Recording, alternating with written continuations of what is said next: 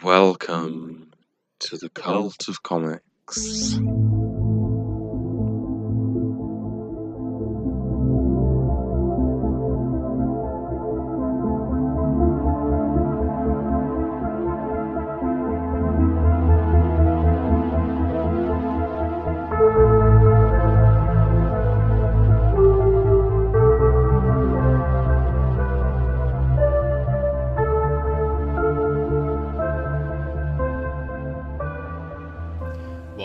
To the Comics podcast, the only show where the price of admission is the same as the price of submission. I'm your host, Tyler Brown.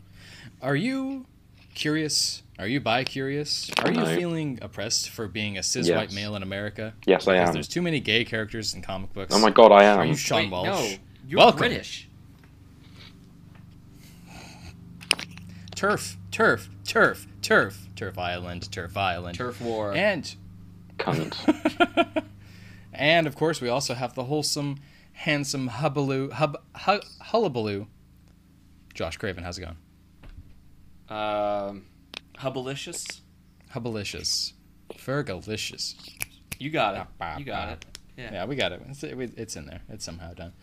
Um, this is Monday, October 11th, 2021, and this is our comic book club episode.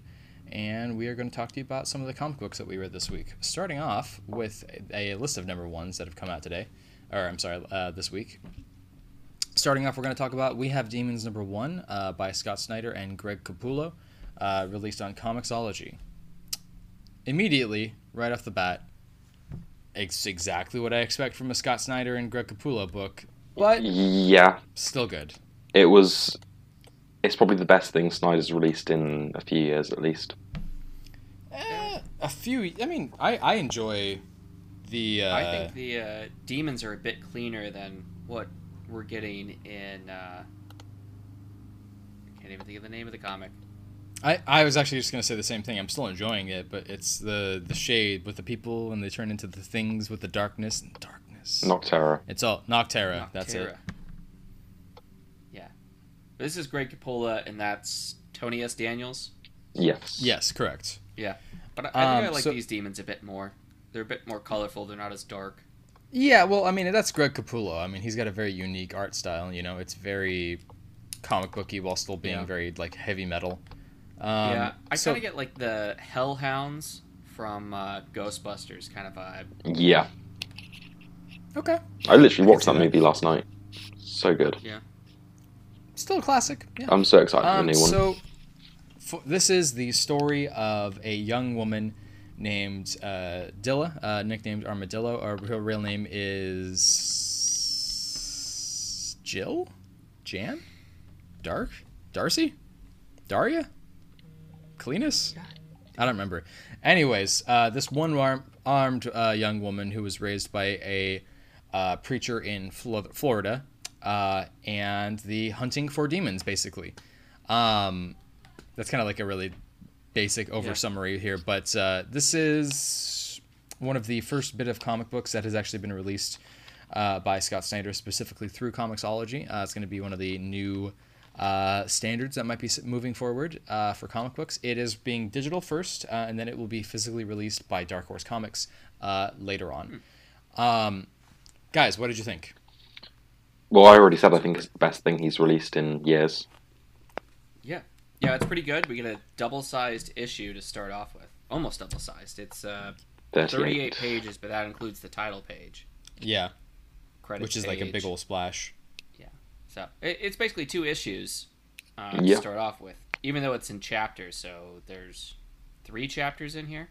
hmm Yes. I think it's a lot of fun. There's great action in it. The characters are well written. Mhm. It reminds me of something I can't quite place. What do you mean? Another story. It's triggering something in my brain, but I can't quite reach Is what it the. Greg Capullo artwork? No, something about like a daughter being dragged into something like a war because her Kick-Ass. father. Well, this does remind me very creepily of that Matthew McConaughey movie where he was raised in a religious cult, basically, uh, and they hunted demons. Well, they hunted demons, but it was like Hunted demons. Do you not remember No, that movie? it's It was a really weird. I ass thought you were movie. going to talk about like the free state of something Jones or whatever. I don't even know what that is. No, the one I'm thinking of Matthew more McConaughey, fantastical, like this one is. Um, I don't know. I kind of get. I mean, maybe you get some like Witchblade vibes. I mean, yeah, I definitely get a little bit of that, but um, not a But in, like fucking yeah, ton. because she's got like she's got the arm kind of like Witchblade, but it's not forming around her. You do see the Okay. demons kind of doing that kind of webbing. Let me see if here if I can find the movie. You guys keep going. Yeah. Yeah, so, so it's basically it jumps deals. around for the origin story quite a lot. Like, let's start over here. No, let's start over here. Yeah, Maybe we'll start here. it does that kind of Frailty. unreliable narrator type thing. The movie is called Frailty. It is a 2001 psychological horror film starring Bill Paxton, Matthew McConaughey, and Powers Boothe. It marks uh, Paxton's directorial debut. The plot focuses on the strange relationship between two young boys and their fanatically Oh. religious father, who believes that he has been commanded by God to kill demons disguised as people. Wrong kid, dad. Yep, that one. Well, that's you're you're quoting the John C. Reilly film, but yeah. Anyways, Yeah. um, it, this has a lot of that same vibe. I'll I'll send the uh, Wikipedia to you, uh, in the group chat, guys. It is a weird movie. It's really, really, really heavy, but uh, interesting. Um, A lot of that uncertainty about like the moral rights and wrongs and how insane do we feel when you say that uh, unreliable narrator. That's immediately what I first thought of. Also, this takes place in Florida, and this other one takes place in the deep south. So Yeah. you know, same, same. I don't but really think about unreliable narrator, just a narrator that can't figure out where to start the story. Yeah. It's it's very much uh, conversation, very much conversation instead of being narrated. Yeah, Yeah. it's like And it, it started over here. you can tell she's talking to someone. but you know what? I do want to. It's like Tyler. I do want to tell you about this other thing that's really obscure. Mm, Maybe we'll she's get got back to that other ADHD. maybe or autism. Who knows? both. Just a hurricane in their mind. But yeah, this definitely felt inspired by the first metal event at DC. Maybe. Because with like the materials, like the elements and stuff like that. Yeah, that was a little harder to follow when the Halo and Horn were introduced. That yeah, it's basically heaven and hell exist, or not so much heaven and hell, but like the first demonic power and like the halo power exist, and they're basically opposite ends of the um, periodic table. spectrum. Yeah. So you have Halo, That which is just like just a I few, know a little bit about science, so I'm just gonna cobble this together. basically. yeah, yeah. basically. Yeah, Yeah. so Halo only has a mass of less than one proton. yeah, Its atomic number is zero, so basically it's yeah lighter than light. Lighter a than nucleus light. of subatomic particles. No protons, no neutrons, no electrons. I mean, like you could just be electrons. Electrons are so much smaller than protons. It could just be the size of an electron. Who knows? Scott Snyder just made it up. Yeah, I just just make it sciency sounding enough. Meanwhile, I mean- we're going to talk about Dark Ages, uh, where there's an EMP just being sent through the entire Earth. I have come to the conclusion that I don't care too much about how scientifically accurate something is in a story, so much as I just care about if it's, It's en- just something. engaging. Yeah, It's just something to bullshit about. You know, like I don't. Don't get me wrong. I definitely like it when I see Neil deGrasse Tyson nitpick apart, you know, the movie Gravity, and then he is Mm-hmm. like, "Why don't they call me? I'm free. I'm available for a phone call." You know, like, Yeah. I I enjoyed that, and I recognize that. But this is a movie about fucking demons. You know, it's not like I give that much of a shit. You sorry, book about demons. Yeah. So each chapter, minus the chapter title page, is like 11 pages. Mm-hmm. So each chapter is like 12 pages. Uh, I think it worked out really well to put three chapters out at once because there's a lot of dialogue leading up to the first fight and having the entire kind of story right there by chapter three. You you basically get like the the whole of the plot by chapter 3. Yeah, it's better than the Substack model where you're getting like ten pages a week sometimes. Mm-hmm. Well, this is a whole month's worth of comic right here, Yeah, Yeah, it is. and then some. it's a complete issue. Yeah, who knows? Maybe they'll cut it back to two chapters every month after this, but getting through to chapter yeah, it'll three probably go back to just the sweet like twenty-two pages a month Yeah. next time. Chap- yeah, but chapter three was that sweet spot of where to end the first issue. Yeah. But yeah, I, think the I- carrot's good. The detail, the thing about her missing her hand, I think, is a interesting choice. Yeah. It's an interesting point. Yeah, no, Yeah. I mean, it's definitely a, a very interesting creative choice. Um, Do you believe the story about losing her arm? That No. it was just she No. was bit by a snake. No, not at all. Okay. She's No, I think that there was a she's very clear got reason. she's gonna be like the merging of like Halo and Horn. She definitely Some got in- weird fucking yeah. She got thing, infected yeah. with Horn, and her dad cut the hand off. Yeah, her mom was a demon, and Her daddy was a snake, and her uncle was a Cletus. smelled lives of inside of a cellar. elderberries. he was a uh, a whippy a, a pippy young boy who loves berries and cream. Oh my god. I We're getting enough memes inside this comic anyway. Yeah, we really. Oh are. yeah, The- I can't remember if I sent it to you guys, but we see You the did. yeah, the girl at the club getting spoken to in her ear. Yeah, um, that's an old meme too. I don't remember Page that, fifteen. last time. yeah, Yeah. it's a couple years old. I, what I like is this is a very clear declaration that she's bisexual without like just outwardly. Not saying, another she's one." Bi. God, the impression continues. oh no, oppression Sean's continues for enraged. Sean. Oh no, whatever will he do? The incredible sulk continues his rage. You've triggered I him. mean, s- oh no, time to go complain on Reddit. Yeah. Time to Uh, go to complain on 4chan about how all the minorities are ruining the UK. Yeah. No, no, no. The the locals are ruining the UK. That's Okay. correct. Uh, so we get the story that you know there's basically demons and there's, I guess they're basically angels, and that Sure. the demons keep the the demon element keeps kind of raining down, but there's a finite amount of the halo element, Yeah. and it requires a bit of faith or some uh, feeling of uh, intense. You got to be at the extreme ends of certain emotions to trigger it. So it it mixes. It, they do a really good job of blending like all of these myths and legends together and saying, okay, this was part of it. Any kind of weapon, any kind of ancient uh, humans or humanoids, the asteroid that you know took out the dinosaurs, the Big Bang. All of these things blend together into this story. Yeah, Yeah. Um, there's a lot of references to Liam Neeson in this. yeah, there were. So I, I don't know where that all came from, but I mean, all right.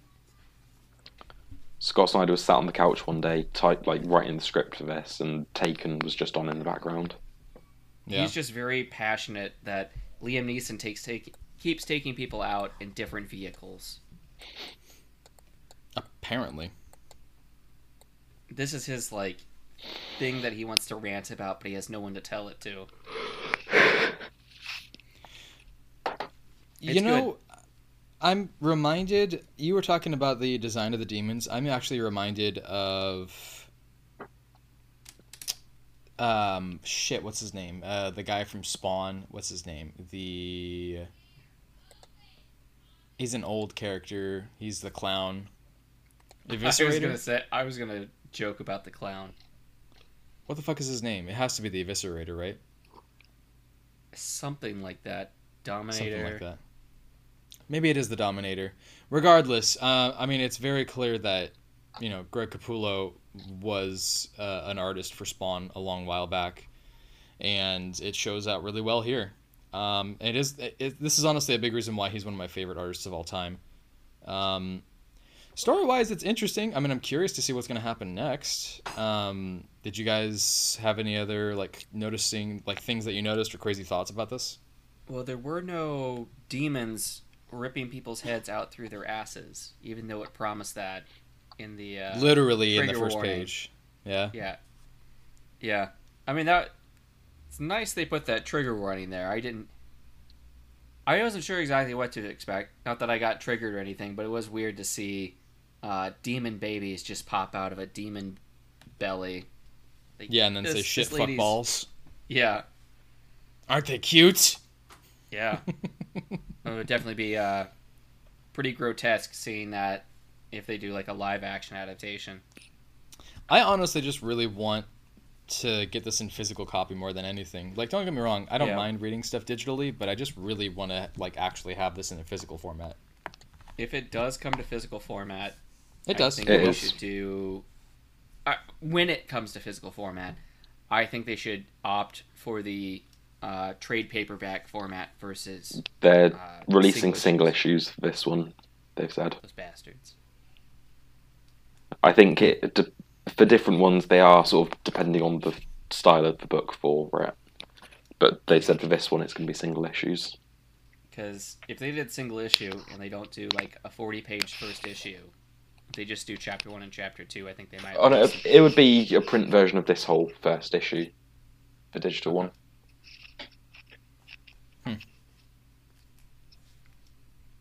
All right.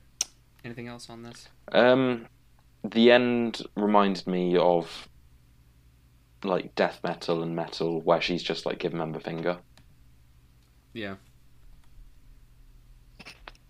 but her facial expression is kind of neutral, which a bit weird with the art there. I think.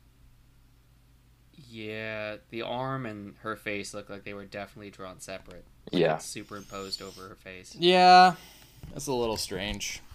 But I mean, it's still a fairly good issue. I mean, some It is. strange creative choices artistically. I mean, it's still en- you know engaging. It's fun. It's a good first issue. Yes. Yeah. Do you want to do ratings?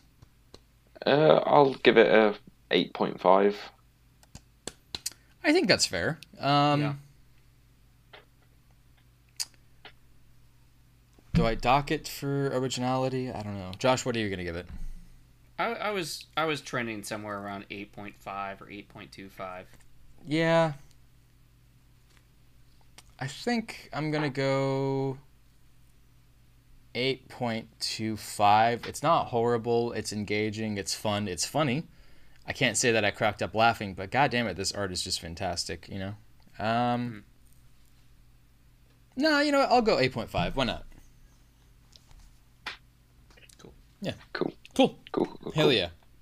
We did it. Um, shall we move on to the next number one that came out this week? Yes. Yes. Sick.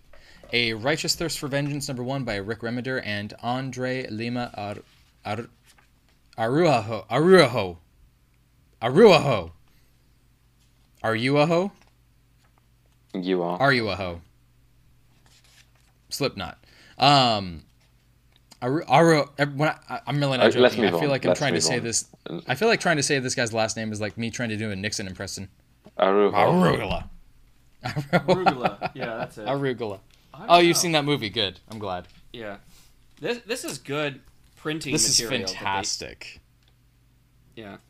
The, I mean, like, I got a comic earlier this week, Last Flight Out, and this is like magazine flimsy paper.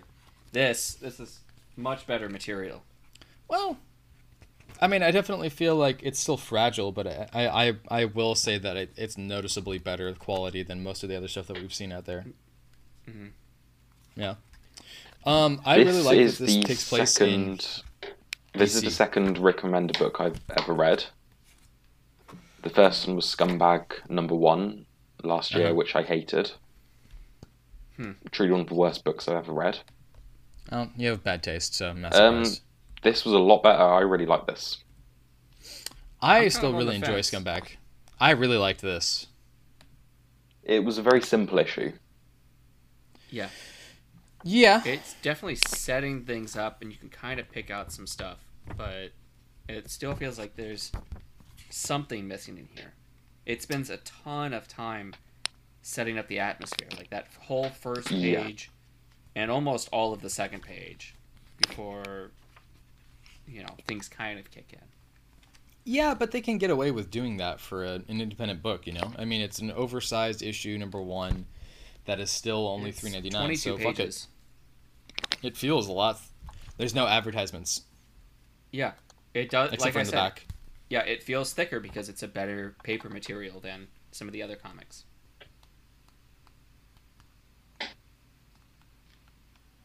Man, you're right. That's really insane. I'm uh, I'm actually really surprised. Mhm. Huh. All right. Well, I mean, it feels bigger than usual, but I mean, I really enjoyed That's what this. she I thought said. that. I think that this is a really good example of show don't tell, uh, and a really good example of how you can tell a story. Yeah, this book is definitely just letting the art tell the story.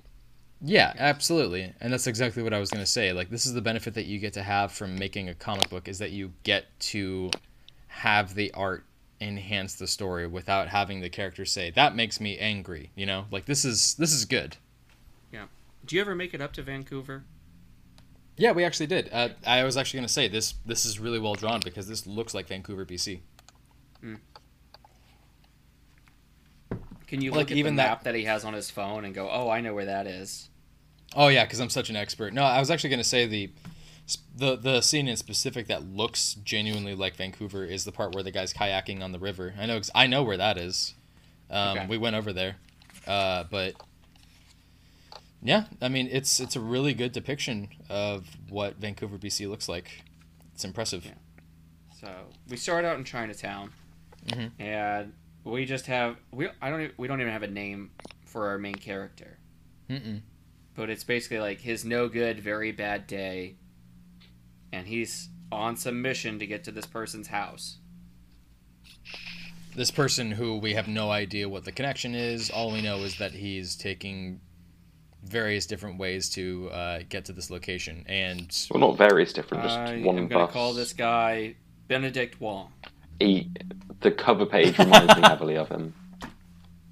I think it's intentional. Yeah. It's just a, you know, if they put Samuel L. Jackson in as Nick Fury, like we want you to play this character.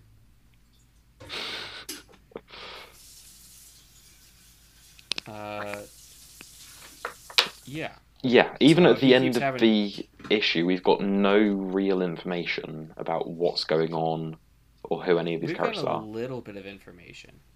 All we really know is that he is a particular individual who really strongly believes in his morals. He believes in them to a point where it may be a bit of a fault. Um, even when he does have normal, you know, emotions, he still tries to not let them get the better of him. He believes in being polite, um, doing the right thing, even if it means at the expense of his own comfort and he wants to put that out into the world. Uh, The individual that he's trying to meet is this Mary Sullivan, I think, is what it was when he knocks on the door. Yeah. Um, the scene that stands out to me is the crushing of the pig- pigeon. Yeah. Yeah. I thought that was really interesting.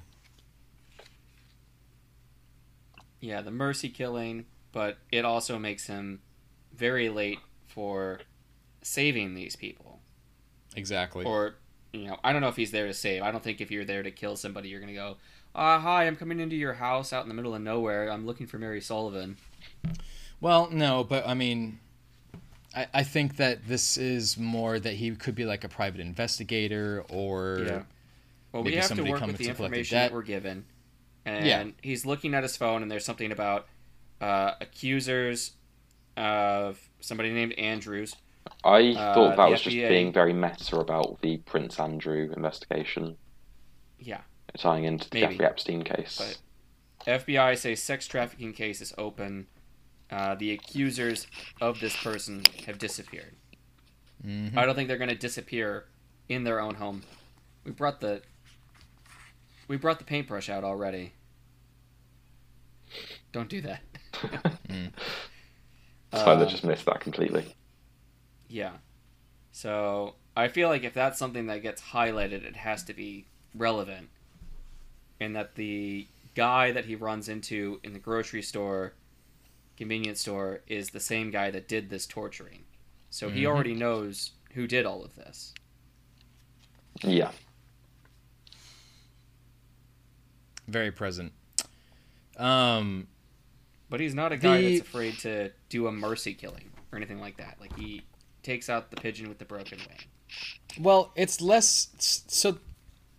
That sequence to me is more about the highlighting of, like what you had said. Like it's it's the one of the things that made him late to arriving there. It's something that is going to show that even if he doesn't believe in or doesn't want to do it, he still believes that it's his duty to do the right thing, and maybe he personally feels is going to feel a sense of responsibility for what has happened here, and that's what's going to move the plot forward. I think that that's what that is.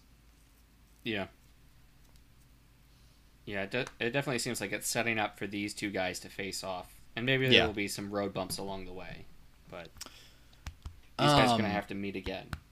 The cover for the next issue that is shown in the back of the book uh, shows a what I'm uh, assuming is a white dude uh, with like a fur coat, I believe, and Yeah. there's not really any clarification about what that is. But I mean, it's it's this Benedict Wong character outside of uh, a building, just kind of staring. Um, Yeah. this is definitely not the guy who did the killing, but What? It doesn't look like the guy that did the killing. He's got like the same No, no, no. hairstyle. Uh, it could be his handler. It could be just a guy he goes to for information. Maybe. We're obviously not privy to a lot of information here, but that's not necessarily a bad thing, and that's one of the things that's going to keep us engaged. You know what I was kind of reminded of in some ways? John Wick. Maybe, I see yeah. some comparison. Yeah, Not about the backstory or anything like that, more about how the scenes are set up here. You know, there's a lot of building up. There's a lot of open, wide views of all of the settings going on. There's a lot of rain pouring down. It just, I, I, I mostly think about the cinematography in that regard. But yeah, Yeah, kind of the in between, just taking things in. hmm Like that's all really. A whole page for him to walk up to the house when he finally gets to the bus stop, hmm and it there's two panels just to show a frog. To show a frog. He's walking up, he sees a frog. It says ribbit. He keeps walking. He finally gets to the house.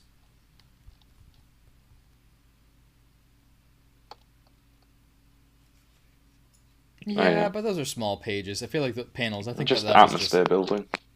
yeah, at that point, I don't think it's meant to really highlight anything in specific.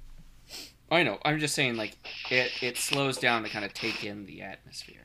Yeah, yeah, yeah, and I think that that's why it makes the delivery a lot like so strong. Honestly, with what happens at the house. Mm-hmm.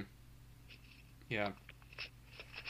All right. Yeah. Another thing I think was Uh, effective is the fact that the issue was, for the most part, silent, Yeah. Yeah. and the only dialogue we actually had didn't contribute to any sort of plot. No, not really. Yeah, we don't get any dialogue till page five, and at that point, it was like, oh, this is gonna It's be a just very like- quiet issue. Sort of conversation like, "Oh, you should get an umbrella." Yeah, I know. hmm Just very mundane sort of things you'll say to someone on a bus. Small talk, Yeah. Yeah, basic stuffs. Um. Yeah, I mean, this is this is an example of not much to talk about, but the things that you do want to talk about, you're like, oh, okay, this is interesting, and it's engaging. You know. the Yeah. the murder page was very graphic. Very Yeah. brutal. Yeah. Broken fingers, broken light bulbs inside of their stomach. Yeah, Um, Yeah. it was a lot. lovely stuff. very, very intense. Um, we don't have to linger too much on it. Do you guys want to do ratings? Uh, yeah. I'll give it an least- eight point. I don't know. I like this more than. Uh, I don't. You go first. Eight I point don't know why I'm- five. It was good, but there there was no plot. But it was very well done, and I did enjoy it. I don't know. It's hard to rate something like this. I think there's, you know, there's all the bits and pieces of information that you have to glean from what you see, Mhm. and it definitely sets up. You know, you want to find out what it all means and what's going on, so the mystery definitely gets set up here. Uh, so I, I was gonna go with an eight point five. I liked it more than We Have Demons. I'm gonna give it a nine. Yeah. It's high praise. It is. I think it's a good book. I think it's the strongest. It's only getting a nine It- because of Vancouver. hmm I think that there's a lot to uh, gain from this. I think that this is an example of how a lot of comic books should be done. Um, I think that allowing the artist to just be free about their creativity has uh, delivered quite a bit to it. I mean, I feel the dampness, the feelings of frustration that this character has. I'm definitely curious to see what would happen move, moving forward. Um, it's not perfect, but I definitely loved this first issue, and I'm definitely big into crime comics right now. So this is hell yeah for me. Mhm. Yeah. Alright. All right. Uh, shall we move on to Firepower number sixteen? Yes. Cool. Uh, Firepower 16, Kirkman, Samnee, moving right along with the plot about these uh, serpents who have the ability to possess people by biting them. Um, We've I almost- moved fast through this Yeah. arc. I was just gonna say that this is Yeah. This whole book seems to be moving very fast and not really taking a moment to breathe. Yeah. I was talking to my one of my the one of the shop owners, uh, the shop that I go to, one of the owners, um, and we both have the same complaint about like the really unbelievable nature of conversation between characters Mhm. uh, in Kirkman books, and that's definitely enhanced in this. This Oh, is yeah. still fun, you know, but it's just. Isn't this what you've always wanted to do, honey? Yes, but not while there is a firefighting kung fu downstairs, honey. Oh, very standard stuff. There was a time I was sure I would die by your hand. Now I must settle for simply dying by your side. It's just so Clunky. ham-fisted. Yeah, it's very Yeah. B movie like script. And then like And I think Uh, back to the the prelude trade, and that was so good. It really was. Like, yeah, that it took the moments to breathe. You had the panels where he was just sort of sat meditating, and it really built an, um, an atmosphere and built a mystery. And I enjoyed the first half of this series, and then I feel as it's gone on, I've kind of lost Yeah. interest more and more. Each I'm issue. still I'm still interested in what's going on with the serpents because I find that more intriguing than the conflict between clans. Uh, but I definitely find myself kind of teetering off at a lot of points now. I And just, feel, like... it should have taken longer to get to this point. agreed. I think that they could have yeah. lingered on some parts a lot better than others. Kirkman has a pacing issue sometimes. Yeah. I think that the show for Walking Dead did a really good job of what they did with Shane. Um, I liked how long they took on that instead of just killing him off in issue five, like the way they did in the original Yeah. series, which Yeah. is fine for a story arc because in comics you get the trade, you get the one, two, three, four, five, boom. Oh, But they were just Ah. so enamored with the charisma of uh, the Punisher. That's like, Seriously. we need you to we need you to stick around a bit longer. Oh, to be fair though, that guy just plays the same character every single movie, where it's just Yeah. like, yeah, absolutely, I'm going to do a thing. You have to think about your heart being stamped on the floor because your wife is Uh, stomping but on your he's feet. goddamn good at character in uh, Ford v Ferrari. I I never saw it, so I don't know. All right. I feel like Um, while we complain about um, undiscovered country just spinning its wheels and not going anywhere, this feels like it's going to It's too many just- places too fast. Well, Mhm. Undiscovered Country is just so high concept, abstract, whereas this is kung Yeah. fu. Is it really Uh, that high a- abstract? I mean, realistically, it's got a fucking like. There's a crossroads demon which is really coolly designed that is talking to George Washington and like You must Susan B. Anthony on a boat to make yeah epic. Mex- It's not that abstract. It's just really. It's like It's a high if concept. It's I Undiscovered Country is if uh, a high school teacher who teaches American history had the freedom to write a comic book and was like trying to be really hip and edgy oh with yeah, kids. yeah, yeah. If The Walking Dead was written at this pace, we'd already have introduced the Negan governor would 16 be issues dead by in. now. Yeah, the Mhm. governor would be dead, and Negan would be bashing Glenn's brains in this issue. Yeah. Maybe. Uh, I want to point out that as the invasion is just starting, uh, Owen, Kelly, and Ling Zan are all on the other island, figuring out that nobody is there. And in the time that the battle starts to when it's getting full swing, they've chartered a plane to fly over the uh, monastery, skydive in, and then change into their battle costumes to fight and change the tide. Mm-hmm. I just, again, I look. There's so many things to like about this series. I just don't. I think that there's a lot of ground that they are attempting to cover really fast, really hard, and sometimes it's really nice to just be able to sit and breathe and drink in the art. You know, like don't get me wrong, Yeah, I love drink the in fight the art, sequences. like uh, like this right here. These Yeah. arms. Look- Look at those arms. What are they? It looks like beef bologna, just mashed together into a skin suit. That's some uh, that's some Rob Liefeld art right there. yeah, pretty much. I don't know. I don't want to say I'm disappointed, but I just Yeah, it's losing steam. it, I think it gets close to kind of on the comical side. Uh, yeah. just this this last panel, the ending. Yeah, he looks so Uh, almost- cliche over the top. Yeah, cliche, almost a weird characterization. Yeah. I don't know. I I'm not joking when I say this. I might end up hopping off this book just based on what happens in the next in the by the end of this arc. We'll see what happens. I think, we're And it's a shame because I was really enjoying it early on.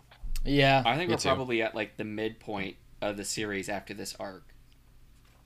I don't know how long they plan to go, but unless they start introducing like other clans and other beasts and things, I don't know what else there is to do. Like We still they've got already Mystery of the attacked the, sanctuary, however Yeah. many two times.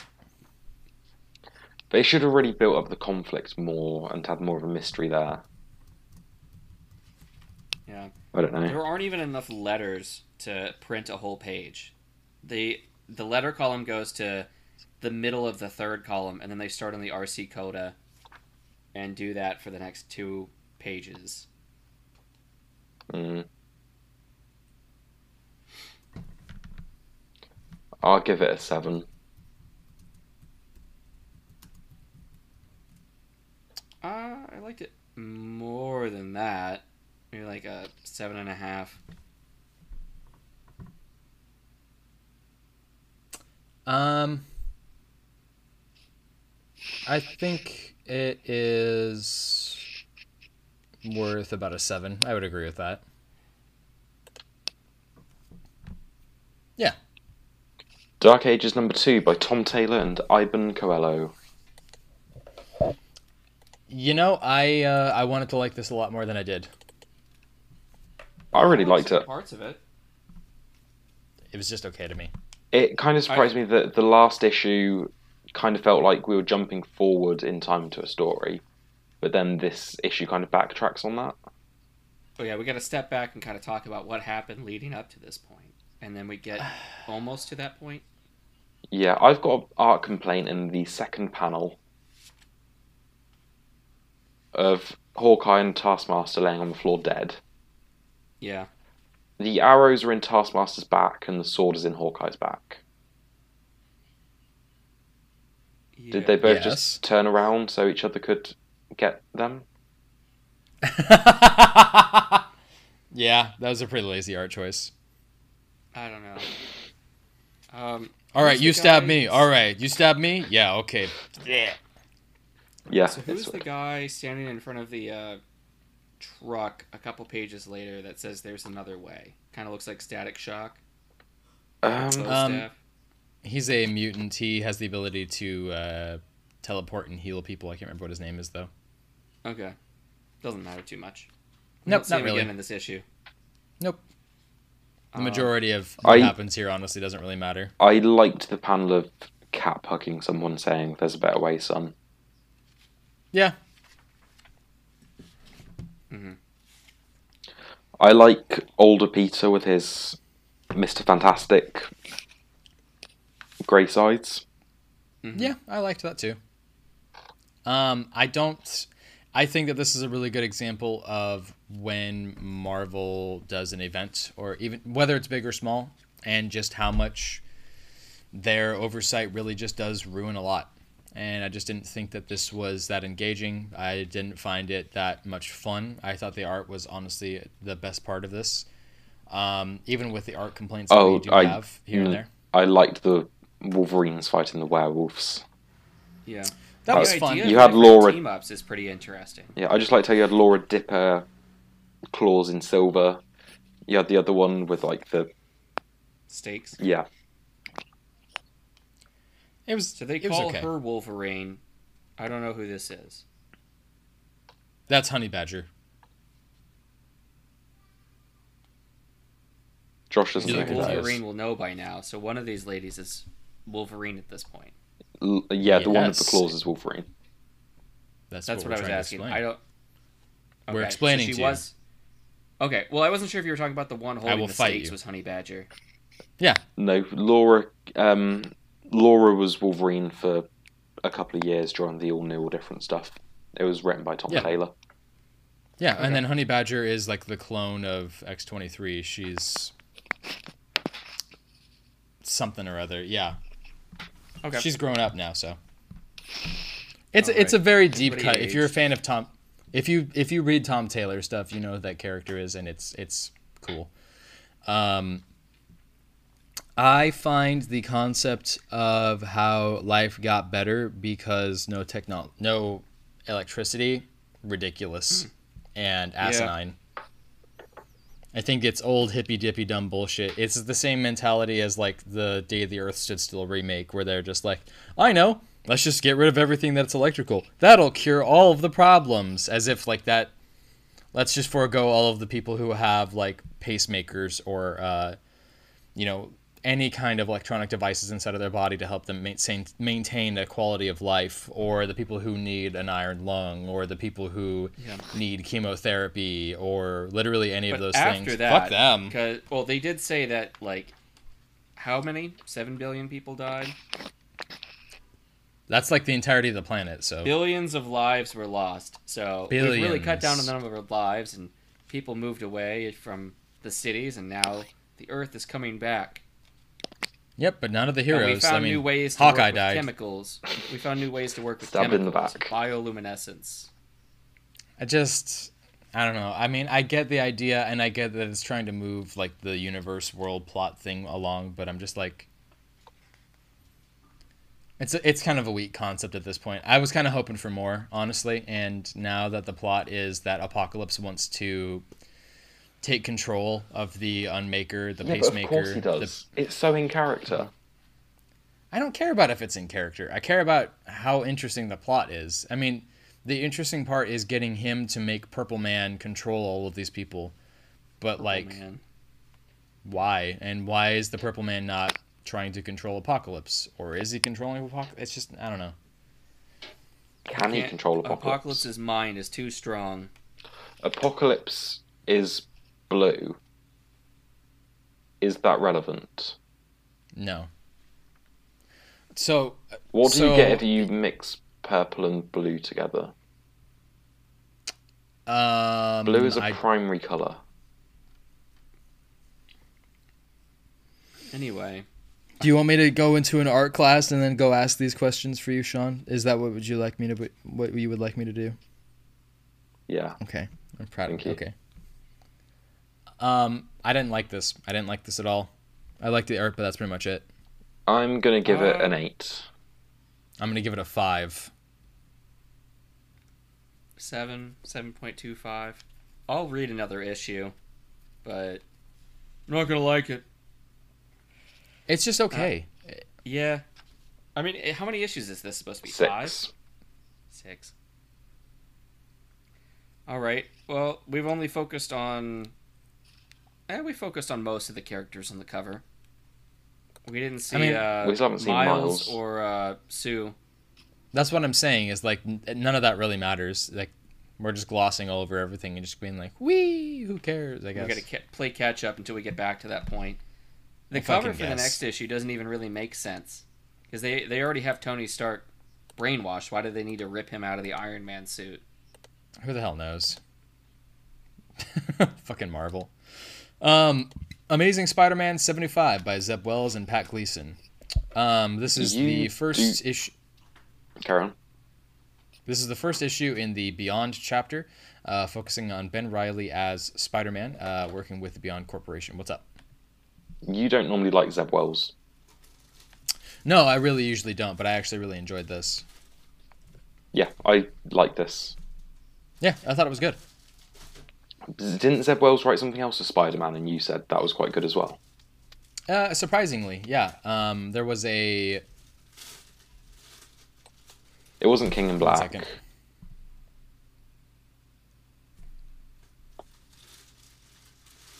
Okay, it's all on me now. Tyler's gone. The pressure. Um, and it he's back. was a individual issue. I think it was a one shot in the Amazing Spider-Man stuffs, um, but that's all I can really think of. And I was surprised at how much I enjoyed it. Um, it wasn't a King in Black issue. That was the No, that was Jed issue MacKay. I'm thinking of. Yeah. Yeah. No, I mean this was fun. I I, I enjoyed this. I think that there's uh, a lot of growth with this concept, and I really like the idea of this you know team working together to uh, work on a Spider-Man story. So Pat Gleason's art gets better every time I see it. absolutely, this is getting much more um, matured over time. Yeah. Yeah. Is this still kind of a weird concept like Spider-Man story that is a little goofy? Yeah, but I mean it's still fun. This kind of just feels like it's spinning its wheels until the next writer takes over. Ongoing Um, writer. a little bit. Yeah. Um, this is. How can I put this? Because this is dependent on uh, setup, setup for what's going on with this universe. You have to, you know, read something beforehand and then enjoy this. Um, you know, the back matter story issue of uh, the the more the, the previous Spider-Man issue sets up into this just Oh, a little bit, not a lot, but just a little bit you don't really need to read it to understand what's going on, but it'll help you enjoy it a little bit more. It's just kind of, eh. you know what I mean? yeah. Not a mean Vern. I like seeing P and me MJ back together. Me too. Yeah, um, I liked that they're having Peter have a lot of conflict with himself and try to like avoid a lot of the confrontation with it, um, and then having MJ say, "You really just need to sit down and like deal with this at some point." I thought that was cool. Yeah. Um, it's kind of apparently, it's very apparent to me how they're going to be moving this forward, which is going to be, oh, Peter has radiation poisoning, and that's why he's going to take a hiatus for a little bit, Oh. and then And then MJ dies because of the radioactive semen. God, but damn, really, that it was just And like then- a piece of plutonium that was put under her bed to. Then we're back to them not being together again. It's the the sp- the semen was inside of us all along. The return of Joe Quesada.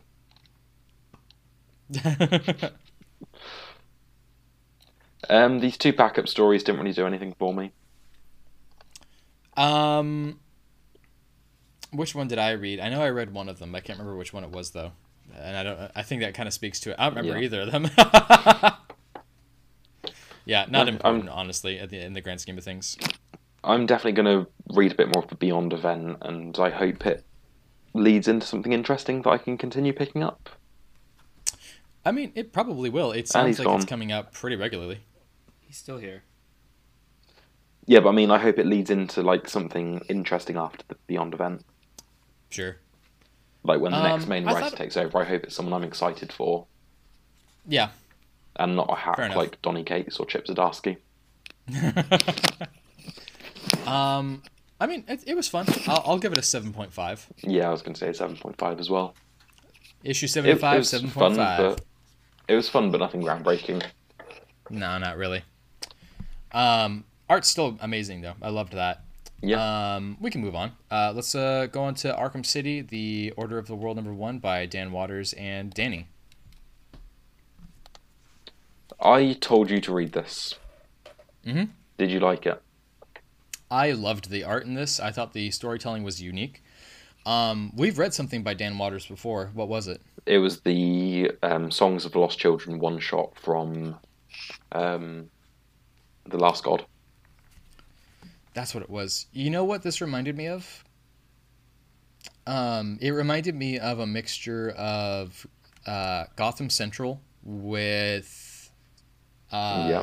the Arkham Asylum book from years ago. A Serious House on a Serious Earth. Yeah. Yeah. I, I, The- I really like this. The artwork in this reminds me of a mix between Frank Miller and Tim Sale. I feel like that's an insult for you. Good Frank Miller, not bad Frank Miller. Oh, okay. Fair enough. And Um, it, it suited the style, the style of story. It's, yeah, it did. It's a very dark noir story, very messy and ugly. When reading this, I had the same feeling inside as when you were playing the Arkham Asylum game and listening to the patient tapes. And I believe there's one patient tape where, like, I think it's Zsasz follows a doctor home or something. hmm And that's listening to that tape, I had the same feeling as when I was reading this. Yeah, okay, fair enough. I can see that. I can see that. I mean, I'm not gonna lie. I was pleasantly surprised by this. I didn't think I was going to, you know, enjoy it, but you really sold me on it. So I was like, okay. I picked it up check it because the cover the cover was so cool. I mean, I just didn't realize that Dani was going to be the one illustrating it. I knew Dan uh, Watters was going to be someone that I enjoyed based off of that one shot, but What's Dani Um, done before? I mean, outside of that one shot, I have no, no idea at all. Yeah. No, Dani. I mean the artist. Oh, um, Dani has is the artist who did the Miracle Molly Secret Origin, and Oh, I I that was my pick of the that. week. Yeah, yeah, yeah. It was really good. Oh, she also Um, did the Low, Low Woods, the um, Oh, the Hill House miniseries. Okay, cool. Hell yeah. I don't think I finished Alright. that. I didn't I need either. to go. I need to go back. The first three issues were really cool. I need to go finish Basketful of Heads. You do. Um, I ordered one of Joe Hill's novels the other day. That's gonna be the next book I read. which one? Uh, Heart shaped box. Oh, okay, right on. Uh, I think I'm gonna read Nosferatu uh, next. That's on my list. I saw a Reddit post on the Stephen King subreddit saying like, "Oh, what's everyone's opinion on Joe Hill?" And one of the comments was just like, "Heart shape, uh, heart shaped box, scariest book I've ever read." And I was like, "Okay, Amazon ordered." Boom, sold. Yeah. love it. That's all we had to say. Um, go ahead. what? I was gonna say ratings. Oh, ratings. I'm gonna give this a nine. Really? It was really good. Oh, one other thing I want to mention: the design of the ten-eyed man was creepy as fuck. It was. It was very unique. Um, I'm actually not that familiar with that character, but I really like that. The bit where Okay. they were like, oh, they took the jaw, they managed to get the jaw out of someone's body without ripping the skin. hmm That was just creepy as fuck. That was intense. Um, I think I'll give it like an 8.5. Um, it definitely hit all of the notes that I really like. I'm definitely curious about reading the rest of it. I'm I'm gonna subscribe to it, but no real complaints. Uh, I just think that as far as like perfection goes, um, not not perfect, but goddamn, it was a good issue. Yeah, it just No, felt, you know what? I'll give it an 8.75. I'll give it an 8.75. Yeah.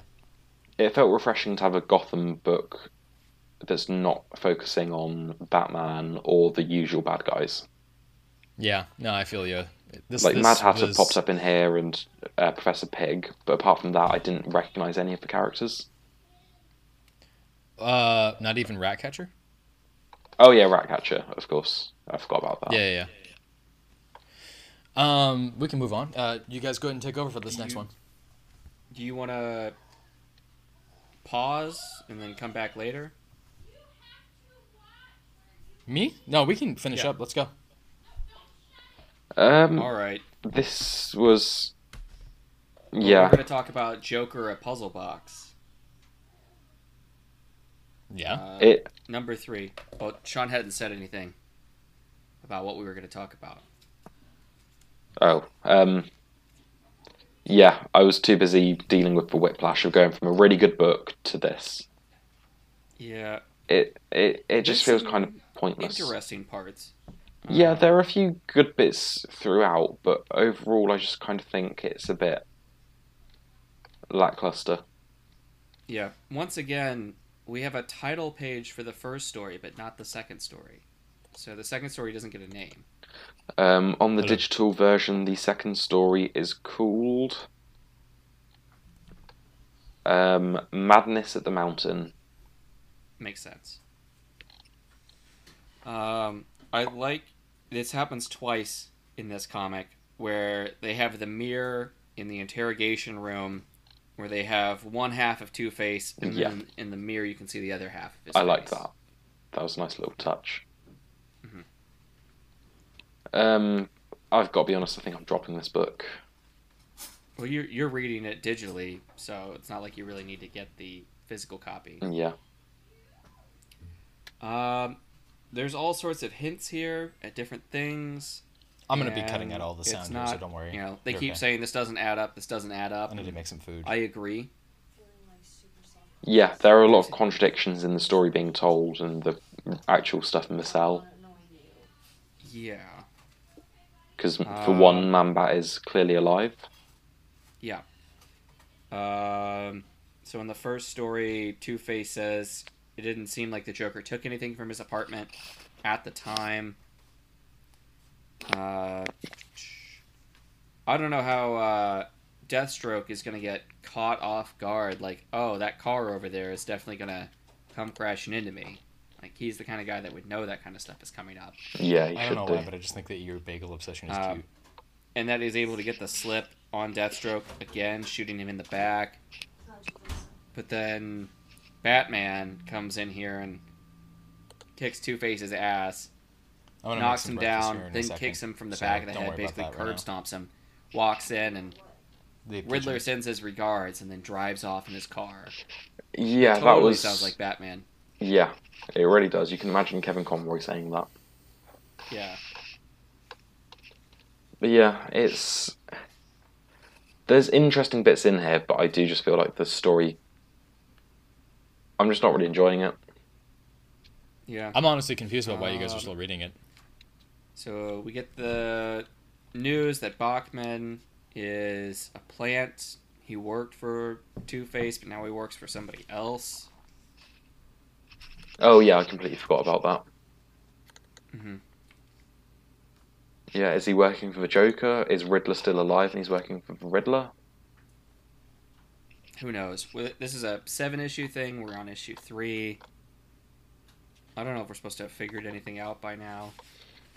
Like you said, Man Bat is killed in the volcano, and somehow he's in the jail cell, basically getting everybody to uh, calm the fuck down. You know it's bad when a feral creature is the voice of reason. Yeah, Yeah, they're all gonna listen to Man Bat. Everyone respects him. I mean, he's an A-list villain, isn't he?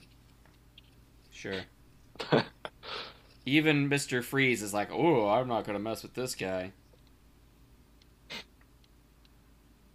Whatever. I'm gonna give it a six. Uh, I'm not gonna give it much better than that. Maybe a six and a half. I Mm. might switch to just reading it digitally. Yeah. I mean, all of the digital parts are out by now, right? Um, Yeah. Are they? Yeah. Yeah. Yeah. Yeah. Yeah. Yeah. Um, the most recent part is nine. Out of Whatever. fourteen. I don't know. Say no more. Okay. Uh, Batman number one one four by James Tynion Fourth and Jorge Jimenez. yet another example of where the art is so incredibly strong and the story is going in a direction that I actually really like, and I'm still really sad that this is ending. But I really uh, enjoy every bit of interaction that happens uh, here, and I love the structuring of panels, especially the uh, double splash Yeah. page with Batman. the jumping. artwork is great. Loved it. Um, it's definitely an improvement upon the last two issues, which I felt were kind of just like moving along. Yeah, I felt like this issue something actually happened. There was actual plot progression. This is ending at 118. Yes, or one seventeen. I think it's Can't 117. remember. Okay. Something like that, you know? Yeah, so three, Um, three more issues and then a um, epilogue issue. I like okay. that this is actually utilizing all of these characters the way that they are. I understand that this is an event that is going to be tied into a lot of the other books right now, but I just think it's doing a really good job. Um, I mean, I wish I could tell you that there was a lot more going on here outside of like Miracle Molly makes a discovery about what Scarecrow is trying to do.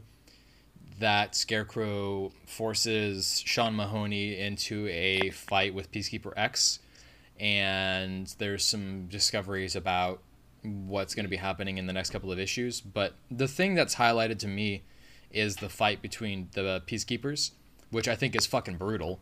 And I think the part where Nakano is actually like crying uh, about, I'm sorry, not Mayor Nakano, the other one, um, Simon Saint. Saint. Thank you. Um, is like Big crying over what happens with it. Yeah. Hmm. Uh, it's interesting. It's just interesting to see characters like that have humanity in that regard. I don't know why. I just I liked that. Um, you know what this kind of reminded me of? It reminded me of uh, Mask of the Phantasm when they're chasing Batman uh, with the helicopter and they're shooting at him. It has that kind of similar Yeah, vibes to it. Do you kind of see that. Yeah. Um, outside of that, there really isn't too much to speak on with this. It's a it's it's a dramatic improvement upon the last couple of issues. Yeah. I still kind of think it's.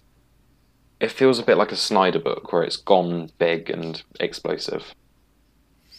I And beg to differ, just because I feel like a Snyder book is too explosive and big. I agree. This feels yeah, it's just it just feels like a downgrade from his Detective Comics run. okay. Fair enough. I mean, I haven't read a whole lot of that run, so I mean, I can't speak too much on it. Terrible. I know I am. I'm sorry. Um, let's give it some ratings. I'm gonna go with a seven point five. I'm gonna go with an eight. I think that the fight between peacekeepers was interesting enough um, that it kept me engaged, and I, I really enjoyed how this doesn't just feel like another build up towards the big final, you know, one, you know, fi- finale issue. Um, better than the last two, like I said. Yeah. And finally, we are going to talk about Nice House on the Lake number 5 by James Tynion IV and Alvaro Martinez. All right. One So, thing I want to uh, get out of the way first is on the cover we skipped a symbol. You bitch. That's what I was gonna say. I thought, oh, I've noticed a little detail this time. I'm gonna, I'm, yeah, I'm so proud of myself. And of course, Yeah. Josh Aw, spotted it as well. Yeah, we skipped over the writer, which I was like, okay, this issue is supposed to be the writer. No, it's not. Uh, very interesting backstory for uh, the astronomer. Yeah, Walter revealed himself to her many and moons ago. Her memories.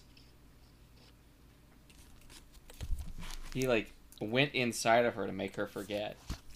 I mean, that's what you're supposed to do. Oh, okay, Tyler. Jesus Christ. Marking down inappropriate joke. yep. So I got cancelled last alright. episode, and you're getting cancelled this episode. Just reach inside to make them forget. Yeah, there's some. I don't really care for this kind of foreshadowing where it's like there was a lot I didn't remember, but we wouldn't understand that until later. Those were the early days. We were I don't just mind that. starting. I don't know. It's just the same kind of lines that you always see where they're trying to foreshadow, like, but we didn't know everything at that point. It was only until later that we really learned. Blah blah blah. I mean, it it's a different packaging of that same structured line. I don't really have an opposition towards it because I feel like I trust Tynion.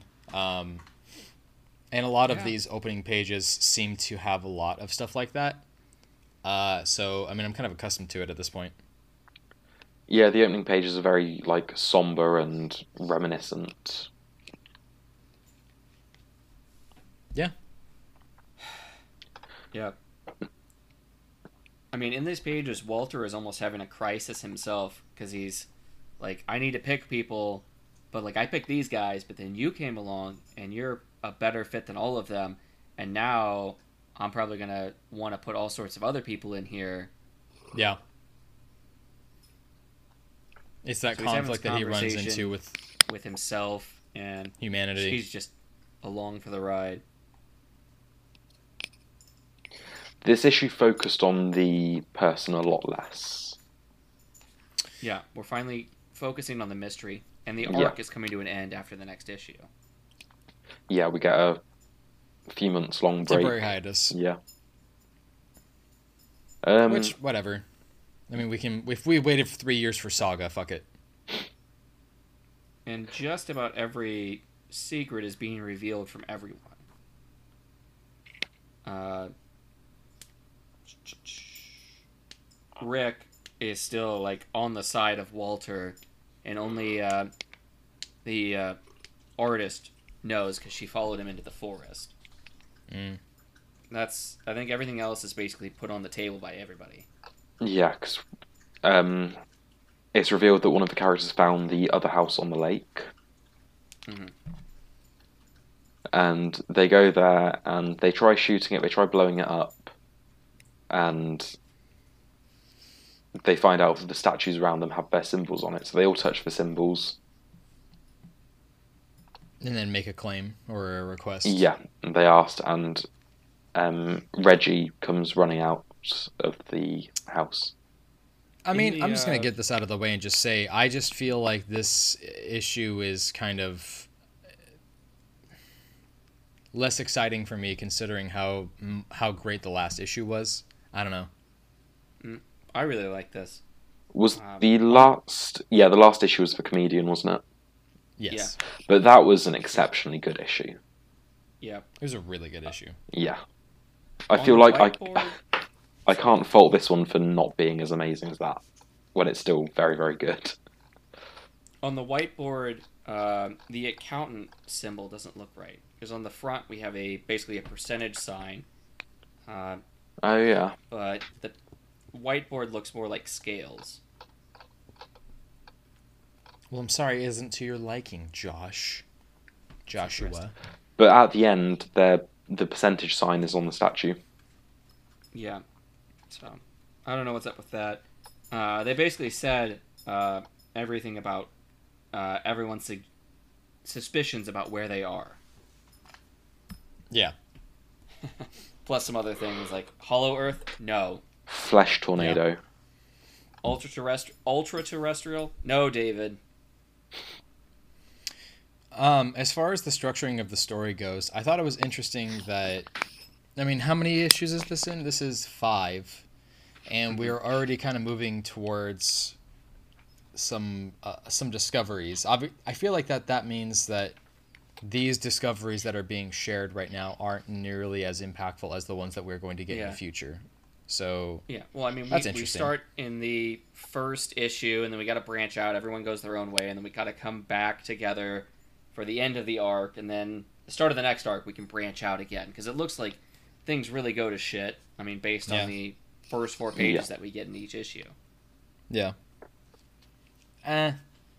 I don't know. I'm I'm not opposed to this issue necessarily. I just think that the last issue was so much better, and I just was a little underwhelmed by this issue.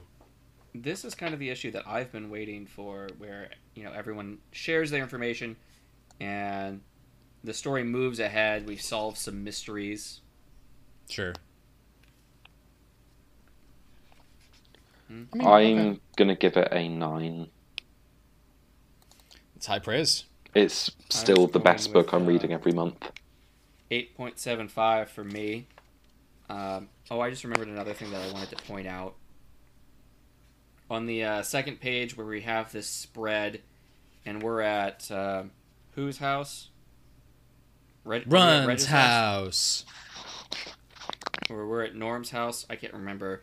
But if you look at the art in the background, the art, the art table with some of the art, it looks like those statues from the, all around the property have been drawn. Oh yeah, I see that. Wha- on what page? Uh, second page, uh, when Reg is trying to take Norm away. Uh, if you look at the art table in the back, uh, there's a couple finished paintings off to the left of that that look Oh. like the statues that we see all around the uh, property. Yeah, you're right. Interesting. I wonder. That's interesting.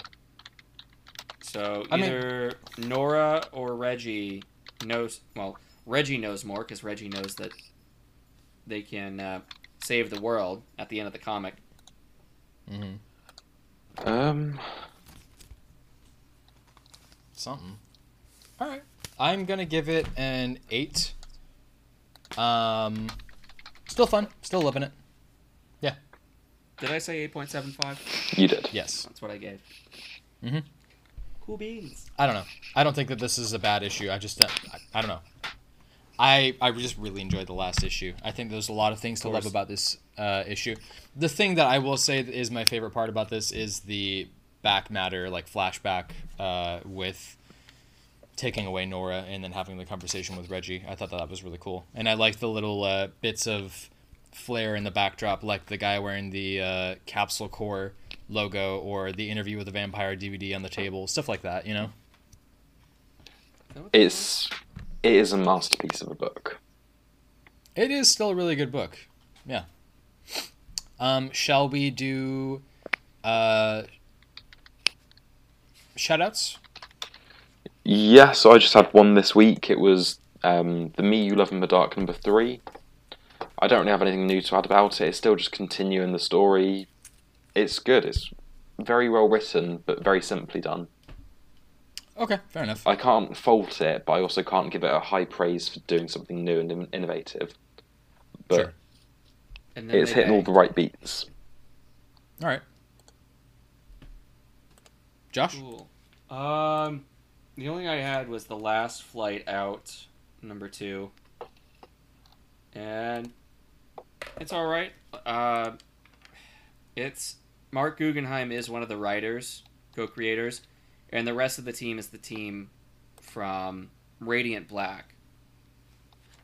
Uh, so it's issue two. Uh, what to say? It it is kind of it reminds me somewhat um, about We Live, but it's with adults, and you're working your way through this kind of post apocalyptic land. Uh, so it's interesting to see what they do with those themes. Uh, but the ending of this issue is just kind of falls a little flat. Uh, it's almost funny uh, how flat it lands, where the guy has basically gone to find his daughter in Chicago with 24 hours until the last ship flies off of Earth that he has designed. He is basically the pilot for that ship. They can get off without him, but they really need him because he created this whole thing. He's like Tony Stark. And they go to Chicago to find his daughter because she's not on the flight. And they go to find her, and they they end up finding her at this uh, foundation to save Earth. And she's like, "I'm not leaving. What the hell did he tell you guys? Because he's hired all these mercenaries to help him get to her." And the mercenaries are just like, "What the fuck did we sign up for? Mm, What the fuck do we do now?" interesting. Yeah, so that's interesting. They seem to be trying to do like uh, Jonathan Hickman esque stuff because there's emails and uh, government statements and things like that interlaced between. Alright. Uh, I'm hoping in the next issue it really kind of kicks into the actual story now that we've gotten to this point because there's five or six issues and we're second issue in. Funny that you actually say that because that's actually what I was going to say about my shout out, which was uh, Magic number seven. Um, not necessarily a complaint. Actually, if anything, I think that it's more praise than anything because uh, it's been six issues of build up and the main original first arc plot. Uh, but it's really leading up to the ultimatum, uh, which is there's a cult inside of the city of Ravnica that worships this old god that's basically an elder god. And they've been trying to battle the cult, but nobody really believes them. Um, a war breaks out in the city. They think that they've won, but then they realize that this comet that's been in the background of every single issue that everyone's kind of just been ignoring is actually the god. So now it's crashing into the city, and that's what's going to be happening in the next issue, which I actually really like. I thought that Jed MacKay did a really good job here. Um, I think that it's really challenging to try to build on a world that's already been pre-established for a card game, but I think it's it's it's being done really Yeah. well. Yeah. Yeah. I don't look, think it's worth. I don't think this is worth five dollars, but Ooh. Yeah. it's issue seven and it's worth five dollars, and I just don't think that it is. I, I I think that's a bad choice from Boom. But Yeah. yeah, that's my shout out. Well, they're just cashing in on the hype, aren't they? Yeah, probably. I guess. Boom have sold over a Um, million copies combined of two different comics this year. They they're on a power trip. They don't care. Yeah. They'll charge They're, what they they're out want. for blood. They're gonna They'll release a Image's bet- comics lunch. They'll release a variant of Something's Killing Children just made of solid gold, and it will Yeah. sell like hot. Yeah. Um, shall we do picks of the week? Yeah. Mine, Oh. I think the best thing I read this week was Nice House on the Lake. But Okay. the best book that I, or the book I really would recommend to people is Arkham City, The New World Okay. Order. Because it was just so, or The Order of the World, whatever it's called. Because it just, yeah, it hit all the right notes for a dark noir crime book. Yeah. I think that I don't I don't blame you at all. I'm on the fence between Nice House on the Lake, but I mean, we've recon- we've recommended that book enough already. We, Yeah. we recommend that every single week it comes out. Mm-hmm. I am always looking forward to that. It's going to be hard to go on that break. Yeah. but, We're going to be just uh, shaking with withdrawal. Yeah, yeah. Uh, if I had to suggest something else, it would be uh, a righteous thirst for vengeance. Yeah, that's gonna be my pick of the week as well. It was very good. Yeah, no, it, it's it's something I didn't expect to enjoy. I'm not that big a fan of the cover, but I really enjoyed everything else about this. No love for Scott Benedict Snyder this Wong week. doing all of these scenes, and that makes it better. Mm-hmm. The same way Berserk is just Keanu. Yeah, Yeah, basically. Yeah. Um, so next week we've got Clear number one by Scott Snyder and Francis Manapul, Maze Book two, Ordinary Gods four, The Amazing Spider-Man issue seventy six, King number three, Batman the Imposter number one, a Black Label book, uh, which is going to be written by Batman screenwriter Mattson Tomlin. Um, Batman Urban Legends uh, number eight, the Fear State tie-in, Joker eight, Justice League Last Ride number six, the last issue of Strange Adventures, Woohoo. and the last issue of Superman and the Authority. Woohoo! And that's what we're looking forward to next week. Uh, anything else you guys want to say before we start wrapping up? Uh, I've got the conclusion of two different stories that you guys aren't reading uh, Compass and The Secret Land. So we'll see if those can stick the landing. Cool. All right. Well, that's our show. This has been the Comic Book Club episode for Cult of Comics podcast. You can find us on YouTube, Spotify, Stitcher Breaker, Google Podcasts, Apple Podcasts, all the podcast locations thanks to Anchor.fm. You can go to Anchor.fm slash Cult of Comics, or you can go on to YouTube slash Cult of Comics. Or if you want, you can even go on to Patreon.com slash Cult of Comics. Either way, you can go on there, give us a like, give us a subscribe, give us a share, give us a follow, but most importantly, if you give us a dollar, you're going to make Sean holler and cry about all of the ways that he's oppressed on 4chan, because that's where he goes on the incel He probably boards. goes to like 8chan. Why? Because of the QAnon conspiracies? Where we go on, we go all. 16 Chan. What is even that? what the probably. hell even is that? Daddy, chill. Um. if you do want to support us, you can definitely go to any of those locations, give us a share, give us a like, what any of those ways. Uh, but most importantly, just hang out, have some fun, chill out. You know, send feet pics. You know, not required to, but I mean, it helps out. You know, here and there. Every little helps. I just like to do comparisons. Yeah, you know, every every every toe helps. Um, this has been the Cult of Comics podcast. You can find me on TikTok uh, at Tyler Brown is here. You can find these two lurking uh, in different message boards. If you do see them out in the wild, send a screenshot. I want to see. Um, this is the Cult of Comics podcast. Stay safe. Uh, wear a mask. Get vaccinated. Don't be an idiot out there. Uh, all hail and have an awesome rest of your day.